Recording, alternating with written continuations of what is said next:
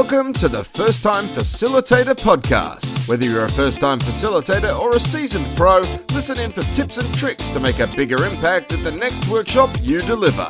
And now, your host, Leanne Hughes. Hello and welcome to the show. I'm your host, Leanne Hughes, and I'm here to help you create unpredictable workshop experiences that predictably work.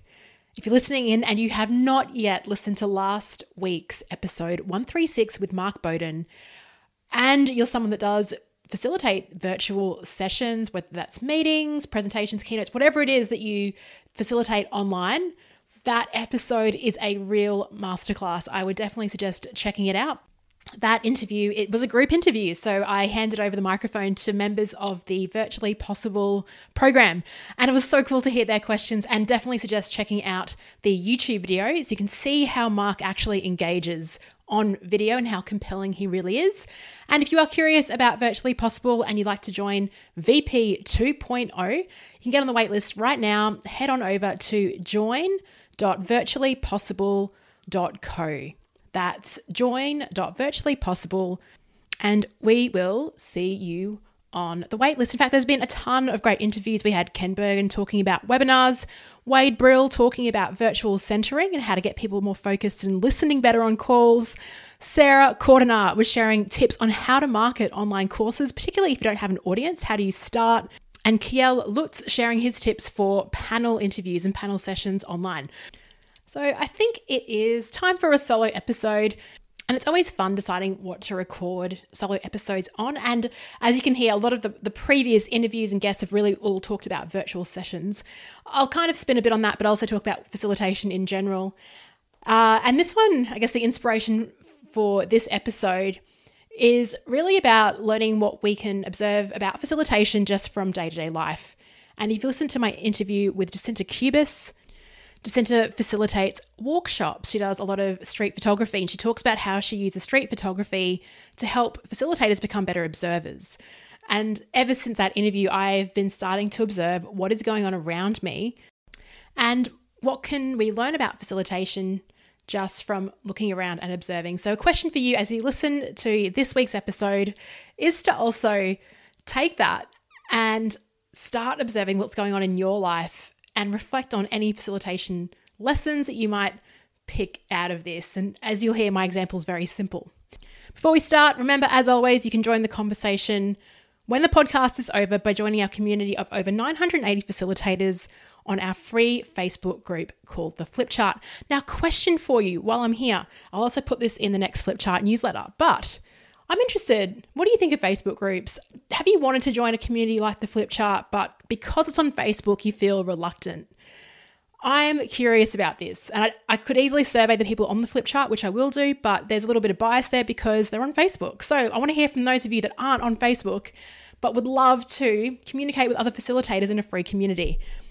Best way to do that, just shoot me an email hello at leannehughes.com uh, or maybe even a direct message on Instagram. I'm on there at Leanne Hughes. And just let me know your thoughts on that. Would you actually engage with a community if it was hosted somewhere else? All right, now on to the show.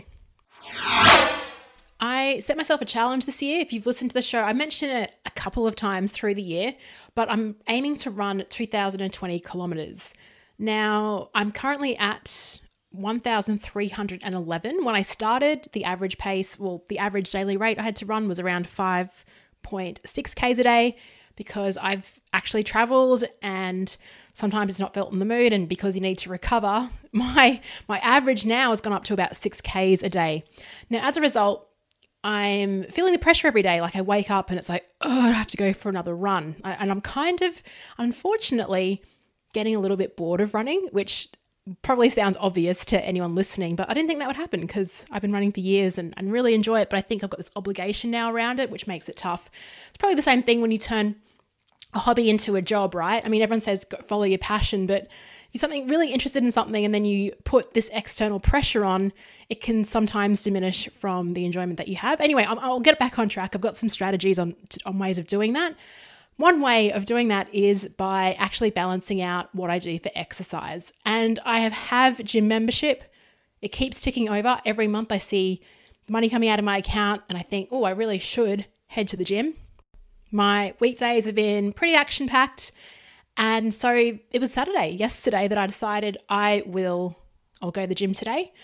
Um, looked at the timetable now because of COVID and everything else, it's a very limited timetable. So the only class available at the right time is something called Body Attack, which is uh, a Les Mills program. Uh, it's kind of like aerobics, really high intensity cardio.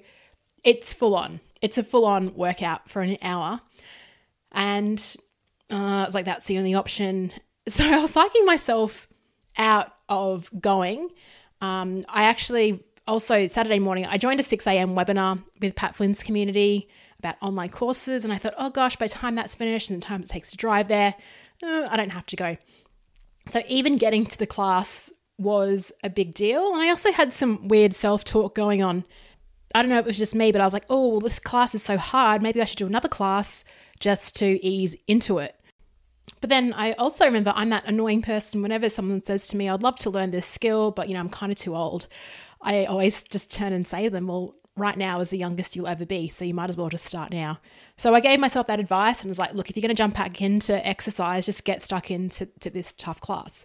Like I said, I had a 6 a.m. webinar. I had to log off at 7, which is unfortunate because it hadn't like officially finished. I just, you know, like I don't know about all of you who have to log off early. I just wrote a nice little story about why I had to leave, popped it in chat, give, gave everyone a big wave, and then logged off. It's still it feels weird, right? Just leaving like that, but I think that's the etiquette now. Um, then I quickly changed into my gym gear to get there. I arrived at about 7:17 a.m. The class starts at 7:20 a.m. I forgot that you had to book into these group classes. Uh, because I hadn't been to one since COVID hit. So, like I said, six months of not attending these high intensity classes. Didn't realize you had to book in. A few spots were available though, so I got in. Actually, the, I've got to say, the coolest thing about COVID and gyms and group exercise classes is that they put these stickers on the floor, which are like socially distanced. So that's like your marker, your spot. I love that. Like, I used to hate when people would creep into my personal space. Ugh. But no, that's just on a personal note. Anyway, so I arrive. I haven't given myself enough time. I'm I'm not late, but usually I like getting in early. What what happened was I walked in and the only spot available was right up the front of the class. So first of all, let's stop this story for a second and talk about timing and arrivals just from a participant perspective. Like I said, with the gym, I like to get in a little bit early, get my spot, get settled in, much like I would with any sort of face to face workshop. Like when you get in early, get your preference of, of your seat.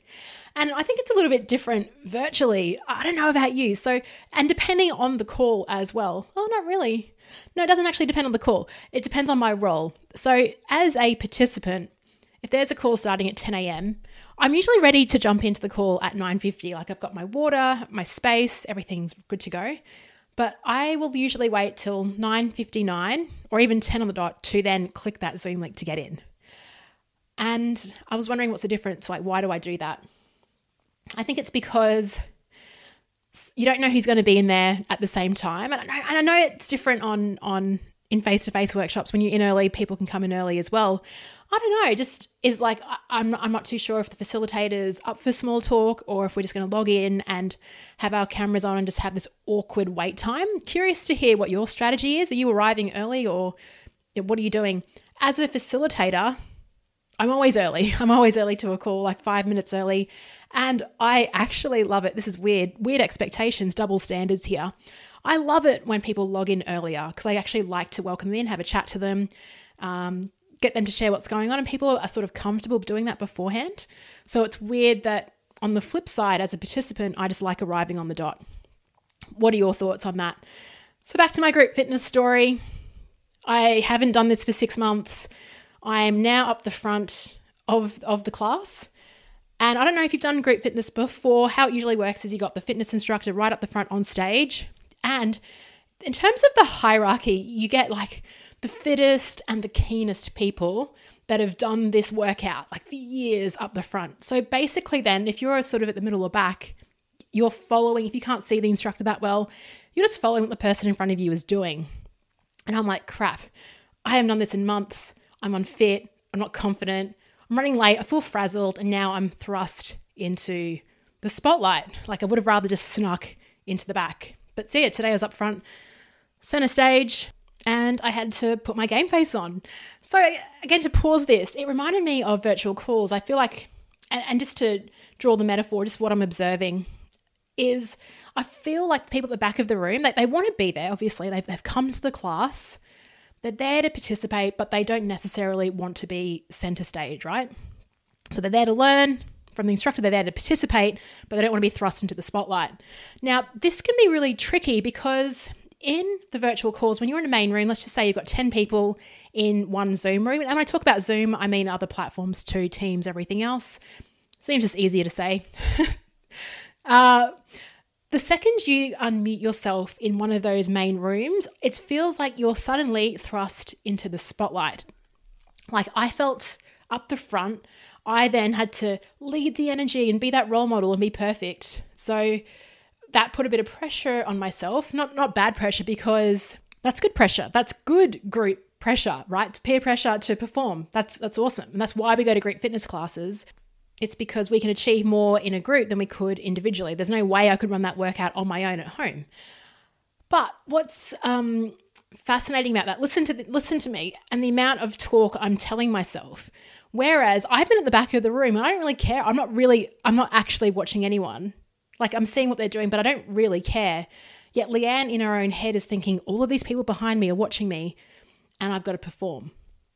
Which is very different to asking anyone else in that room if they even remember what I wore that day. No one would know. So, so this is the thing. We feel like we're being thrust into the spotlight, but everyone else is so absorbed about that as well. So I guess the refreshing thing here is that no one really cares. We're also worried about ourselves. Uh, I don't know if that's a good or bad thing. Um, but maybe it's just human nature.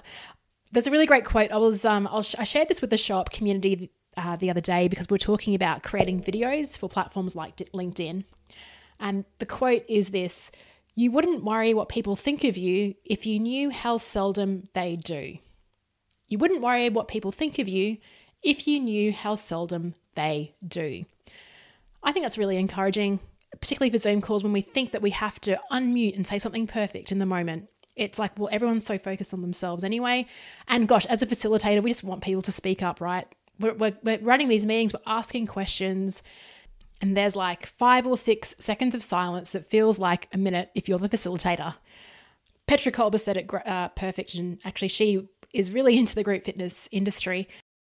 Her book is called The Perfection Detox. And a really amazing quote from that is The world needs your imperfect voice, not your perfect silence. Okay, so class starts, and I'm up front. And I was telling myself, because it was my first time back in a while, okay, just Leanne, take it easy. But the fact that I was up front, the music was on, the environment was great, the people were around there, the instructor was awesome. I did everything much harder than I would, I guess, if I had been at the back of the room. I jumped harder, ran faster, pumped my arms, all of that. And that's the value of being in a group environment. In one track of about four minutes, we did 50 tuck jumps. Would I have done that alone at home? No. I think that's another reason these group sessions are important to really amplify and lift what you couldn't do if you were on your own. And I think that's a really important factor that we need to consider when we design these virtual events. A question like, is everyone better off? Is everyone improving their own individual performance as a result of bringing everyone together today? Is everyone better off improving their own individual performance as a result of bringing everyone together? And how can you design for that? That goes back to a question I've brought up many times on the podcast is question why are you bringing people in live? What is the purpose of bringing everyone together? And usually my default response is, oh, because you want their responses and their engagement. Absolutely. But are you bringing everyone live together because you want that higher performance? What are they doing in that group environment that they could not do on their own? What is the analogy of getting them to do 50 tuck jumps on a virtual call that they couldn't have done if they were sitting in front of that computer on their own? have a think about that. I haven't got the answers, but it's a question I'm going to continue to ask when I run live sessions. What's the purpose behind this? What's the achievement? Is it if, if it's networking and connection that that's that's fine as well. But what is the purpose of bringing in that live time to to increase what they couldn't have got on on their own? By the way, like I said, I was rushed, and halfway into the workout, I realized my top was on back, to front. so it was just a funny day. So that was a participant perspective of my experience. I got in late, I was right up front. It wasn't even that bad. I survived. I'm not feeling that sore today. I got an awesome workout. I'm keen to get back. Uh, so, yeah.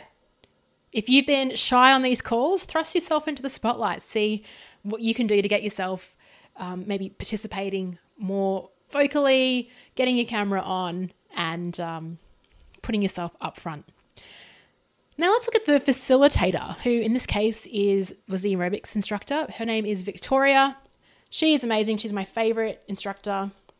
Why is that? She is enthusiastic. She leads with the energy that Mark Bowden spoke about last week. He said, We've got to stop reading the room. We've got to start leading with the energy because that is the best indicator of what our participants will feel. We have to set that standard as a facilitator. She's also great because she's aspirational. You look at her and think, yeah, that's that's what a result of what this group training does. Not that that's so relevant in the world of facilitation, but um, it helps in group fitness. I'm not saying that all facilitators need to be like group fitness instructors, by the way, but let's just riff on this for a little bit. I really want to talk more about the leading with energy part and setting that tone. The last thing you'd want if you went to a group fitness program is walking in there and someone with low energy that doesn't encourage you. So the fact that she sets the standard, she's clapping, everyone else claps, right? We're mirroring what she's doing. And her job is to try and get us to amplify and just push ourselves harder than we could before. What Victoria does really well, it doesn't matter what time of the day it is, weekend, early mornings, she is bright, she is bubbly, knowing full well that all of us that arrive, like we've just woken up, people have like sleep in their eyes, they haven't had a coffee, we're all sort of like just trotting in.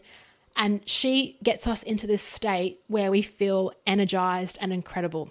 Like I said, leading with energy. It's so, so important. She also, what she does is her instructions are very clear, which is important. Uh, I think Michael Marquez Stanyard said this in the interview um, that I did with him that it is all about giving one instruction at a time, being very explicit.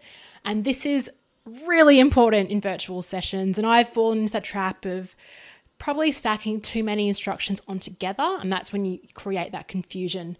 As Donald Miller from StoryBrand says, if you confuse, you'll lose. So think about how group fitness instructors do it. They show you one move at a time. You master that, they add the next move. You master that. Then it's a sequence of moves. Then you speed it up. Then you add different levels. And I love this metaphor of levels as well.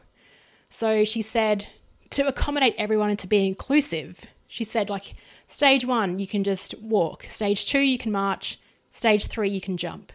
So for every task, people can select what level they want to participate in, and it's okay. And you actually feel that it is safe enough. Of course, because I was up the front. I was just going for stage three when, yeah, probably should have eased in. But look, I, I handled it, um, I was looking at my heart rate the whole time on my Apple Watch, and when it got too high, I would kind of just tone it down a bit. So that was good, giving us options. She also told us beforehand what to be prepared for. So leading into a new track, she'd say, right, this is a track. It's going to be high high cardio or strength or whatever it is. Um, and then after that, we're going to give you a bit of a rest. So work really hard. So gave us that expectation of what to expect. You remember David Rock's scarf um, scarf model? I, sp- I speak about it a lot. I haven't mentioned it recently. SCARF stands for status, certainty, autonomy, relatedness, and fairness. I did a whole podcast episode about it, which I'll link to in the show notes. But this one really links to C certainty, just giving us a taste. So it's like, okay, if I know that in four minutes I can get a bit of a break, I will really push myself for this track.